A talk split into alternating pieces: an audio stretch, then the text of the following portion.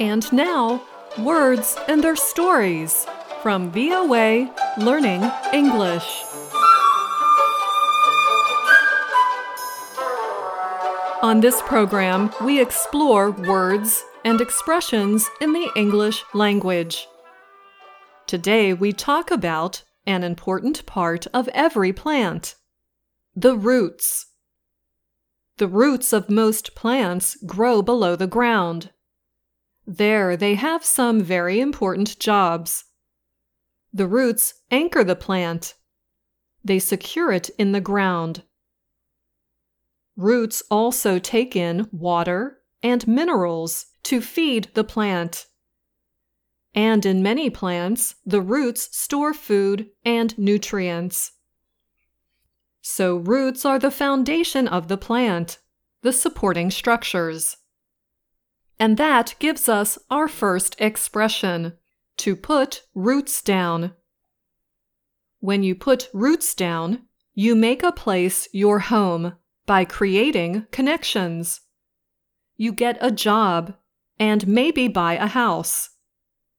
You also make friends and join activities. You might start a family.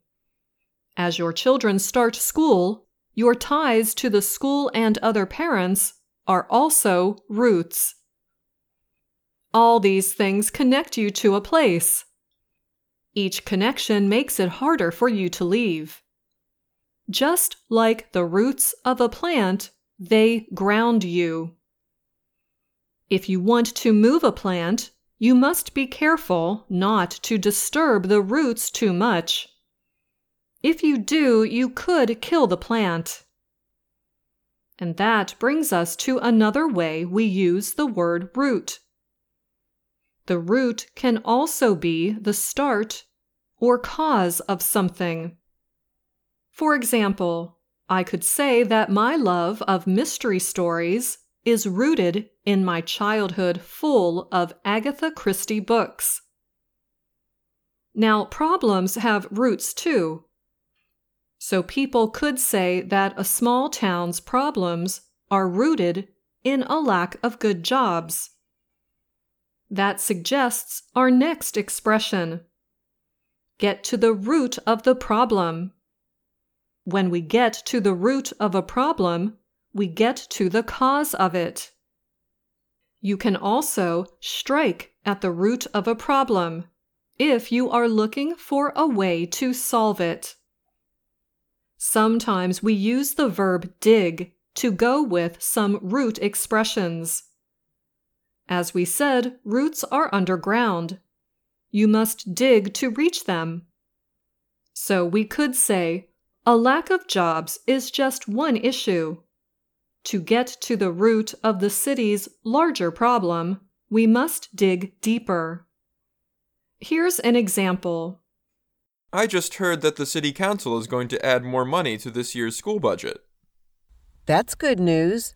But I'm not sure more money is going to fix high truancy rates and poor classroom behavior. Well, it can't hurt. True. But to really help students, we need to get to the root of the education problem. And what do you think the root of the problem is? I think the roots to that problem are vast and complex. Now for our final expression. There is a common saying in English that involves roots. You may hear people say that money is the root of all evil. That expression comes from the Bible. The love of money is the root of all kinds of evil.